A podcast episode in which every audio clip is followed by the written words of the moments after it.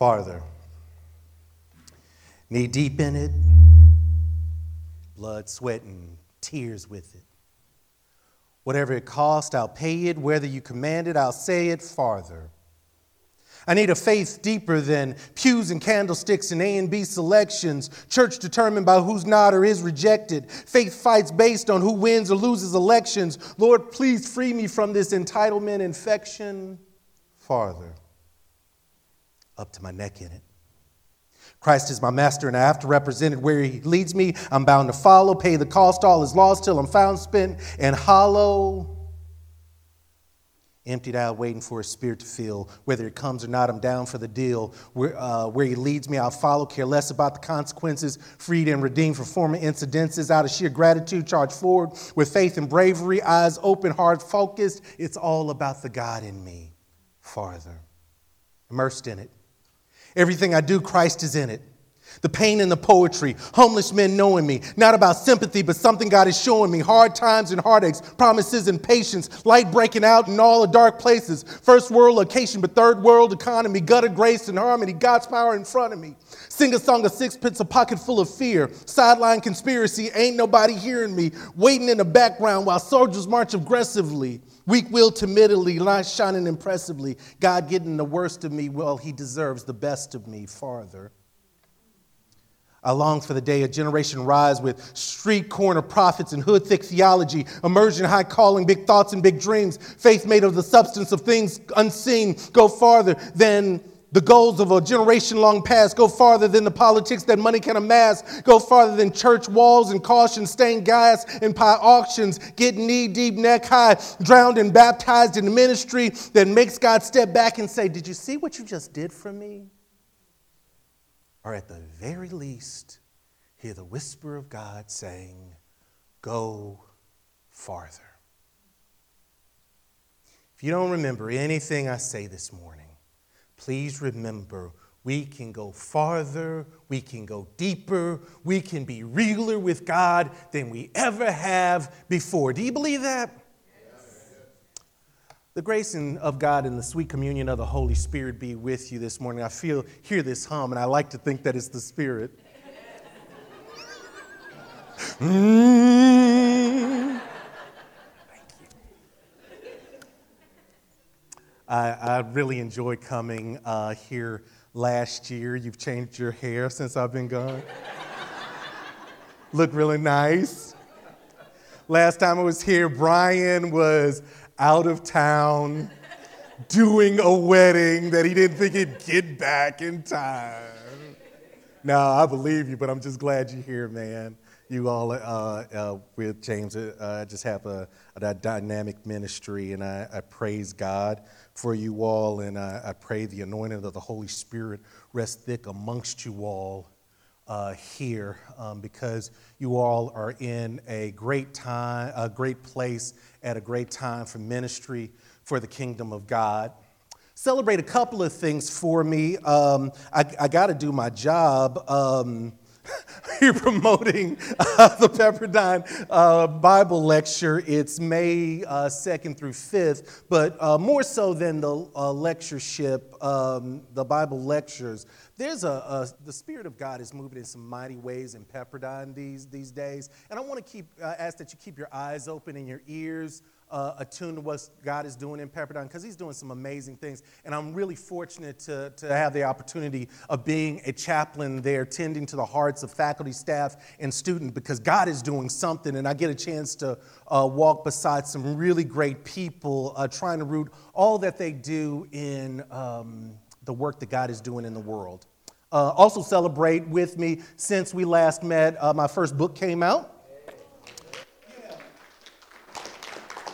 It's called Faith, the First Seven Lessons. Um, and I'm, I'm not bragging about it because I'm, I'm brilliant. Um, I think I am, but I'm working on my ego thing. So I can't actually say that, but I just said it anyway, didn't I? I didn't say that, did, yeah. But um, honestly, uh, God has worked some, some really great ideas through me, just the basics about how faith and spiritual formation occurs. So you can get it on Amazon and um, any number of places. I'm, I'm going to give this one to you, my man. Yeah. Um, I expect a book report. No. that would be so messed up. You have homework. uh, as a chaplain, I want to offer some words of encouragement to you all as a congregation. As a fellow follower of Jesus Christ, I'd like to praise God with you all. And as a spiritual director, I, I kind of want to spend some time this morning exploring some things that God might be doing in, the, in your lives as individuals and as a faith community. Is that okay? Okay, so, but, but you say okay too soon because I want to talk about transitions. Mm. Can we talk about transitions for a little bit? Um, we feel it in the air. We, we, we smell it in the wind. Turn on the news or read the newspaper, our nation, our world, the Western church, especially, and even your very hearts um, have moved in a place of deep transition and change. I can't make sense of it. I, I, I uh, try often to try to make sense of all that I'm hearing on, on, on, a, on a global and national scale. I, I can't get all of that. But, but what I'm praising God is I'm, I'm trying to dig deep and to see what God is doing in the transition that we find ourselves in. Anybody in a transition right now? All right, all right. Could, could, could, could this be your Jabbok? You, you know what the Jabbok is it is the river starts at the mountain of Gilead and pours out into the Jordan from the east. The name Jabbok in Hebrew means abundant emptying, profuse pouring out. And after Jacob releases all of his possessions, after dismissing all of his family and all of his servants, there he is, Jacob, alone on the shore of a river called emptiness. He is no longer home. He is about to move into a new place of being, a new place of living at the precipice of an entirely new existence. And on the shore of a river called emptiness, Jacob wrestles with an angel rising from the fight with a blessing and a new name. he rises with a limp and a new identity. And can I suggest to you, knowing who you truly are always comes at a cost.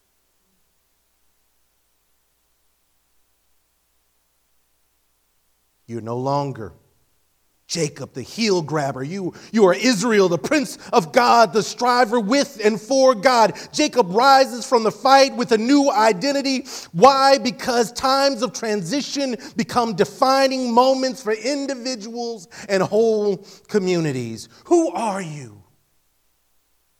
Who, who are we? I mean, really? What heights will you reach? What impact? will you have? How much farther as a church family will you go? It is in these times of transition and change where God can really reveal ourselves to ourselves. I, I, I, love story. I get caught up in story. I spent about 15 years in theater. I don't know if you all notice I get a little dramatic here and there. Isn't that obvious? I love story, but I, it was great because that, for that 15 years, I learned about story and narrative structure. And now I'm starting to really understand my story and, and I understand how people's story of their life takes place. And more importantly, I get the redemptive narrative of Christ, the essential narrative the plot that's unfolding underneath all things, that drama that takes place where we, not as witnesses alone, but as joint participants, become co laborers with God as He actively reconciles all things to Himself, all things in heaven and all things in earth through the blood of Christ Jesus. I, I, I'm starting to see that. I get swept up in it because God is reforming ice caps, replenishing species long past. God is breaking chains of oppression for the fearful and the refugee, restoring dignity to the girl that once was sold but now is set free, snatching the fear so many feel on the margins these days.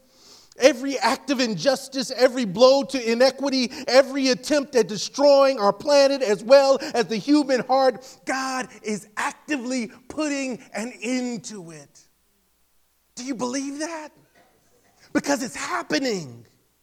And in the midst of, of, of, of, this plan that's taking place in outlying areas around the world, in the very recesses of the human heart, while God is actively doing all of that, He's looking at you and saying, You want to join? You want to come with me?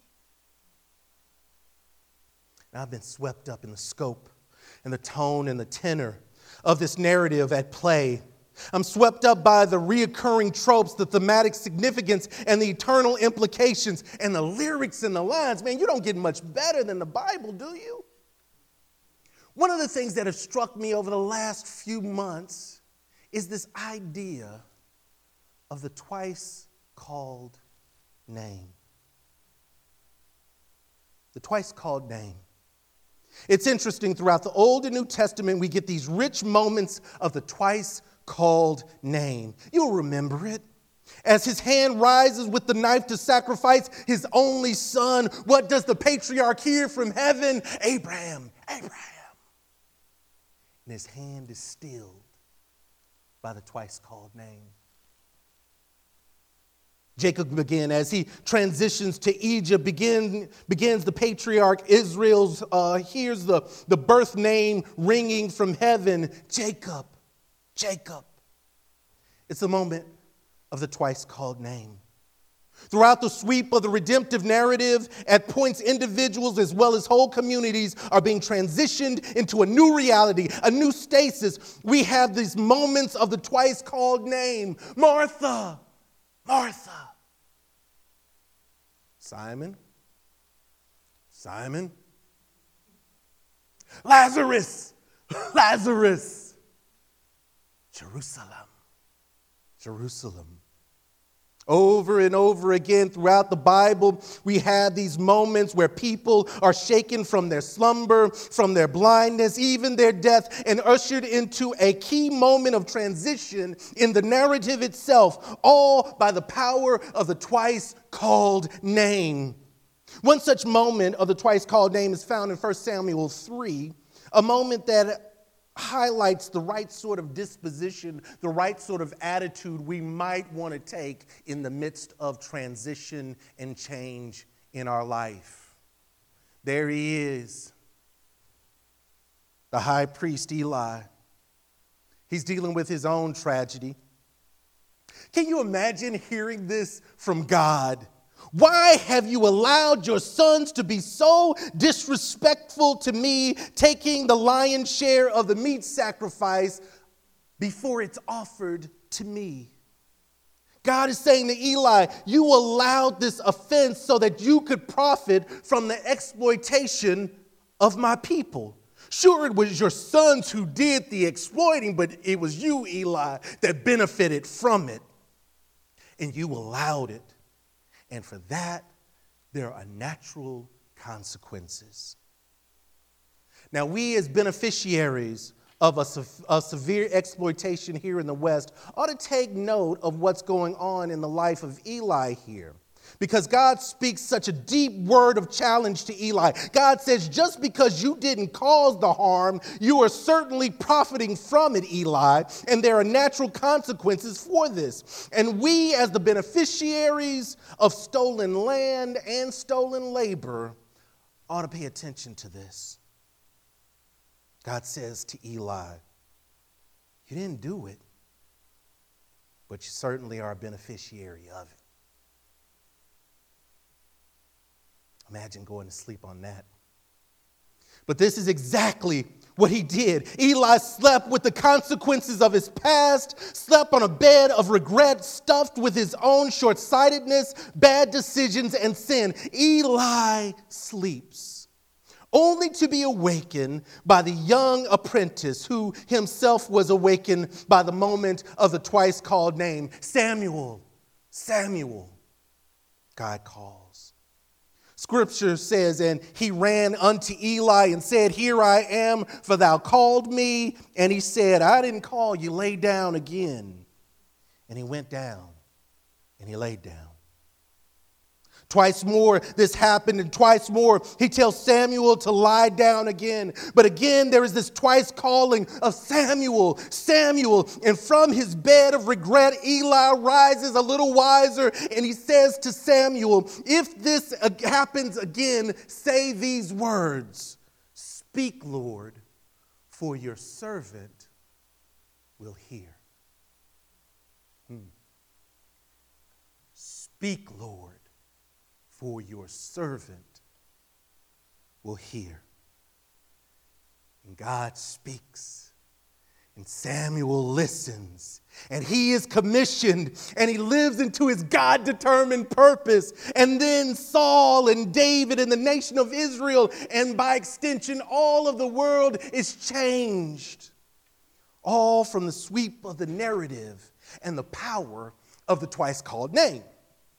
I'm convinced more than ever these moments of calling continue. Young and old, rich and poor, educated and miseducated alike are being called to get caught up in the sweep of the redemptive narrative as the age of the consumer driven church is coming to an end. At a time where if churches are not dealing and tending to the hearts of the people are on the margin, are dying a well earned death, in a time that there's a renewal coming in the world of faith.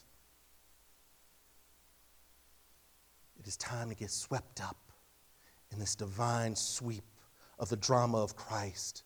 There are young people, old men and women in places who are waking from their slumber and healing, hearing Jason, Jason, Brian, Brian, Ruth, Ruth, Olive, Olive.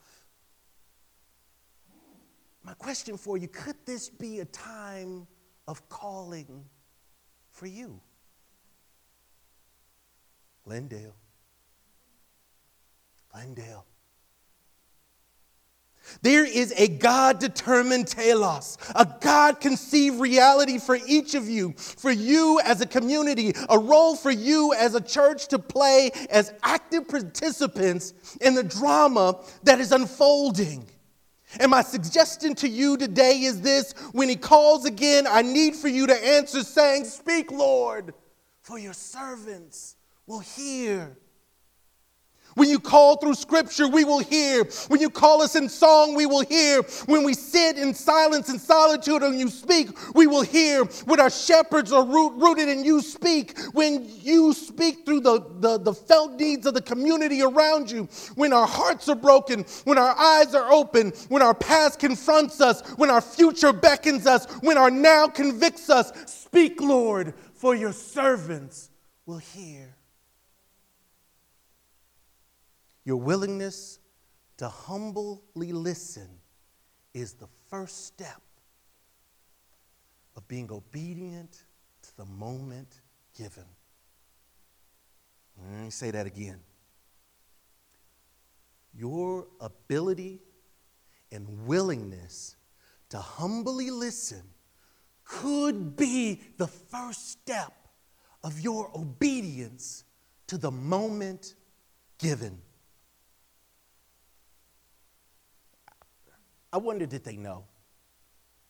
I wonder did they know it was going to be a day like no other day they would ever experience? I wonder did they know? In some ways, it had to be just like a regular day mending nets, hoisting sails, The wind blows, the waves rock against the hull. Your body gets used to the rocking of the boat underneath you. All the stuff they expected, experience day to day, week after week, month after month, and possibly year upon year on end.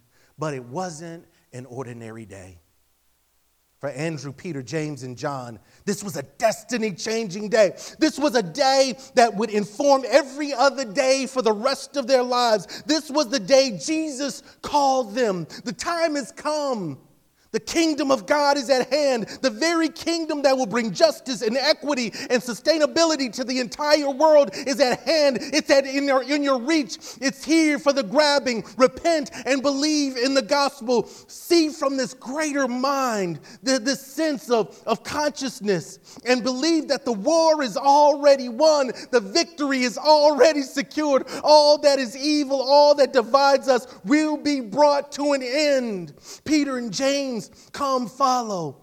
Be like me, and I'll make you fishers of men. Scripture says when Jesus saw James and John, without delay, he called them. And then this is the moment of profound choosing. What do you do? The future stands before them filled with so much promise and at the same time so much that's unknown. It's filled with as much majesty as it is mystery. That this is, is where you discover where your values lie. It is in these, this place where you discover how you handle risk. Who you are is exposed in the moment of choosing. Who you are is discovered in the moment of choosing what do you do? Scripture says they dropped their nets and even their familial ties and followed.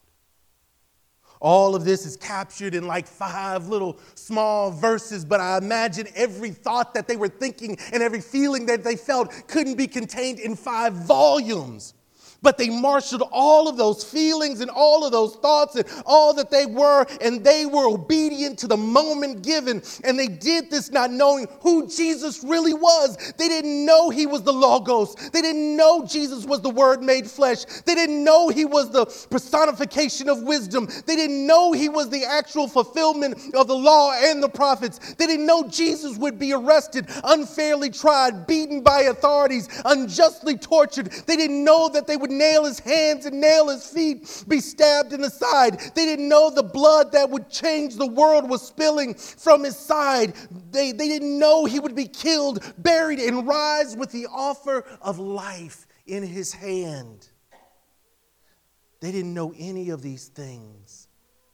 And yet, they answered the time of calling.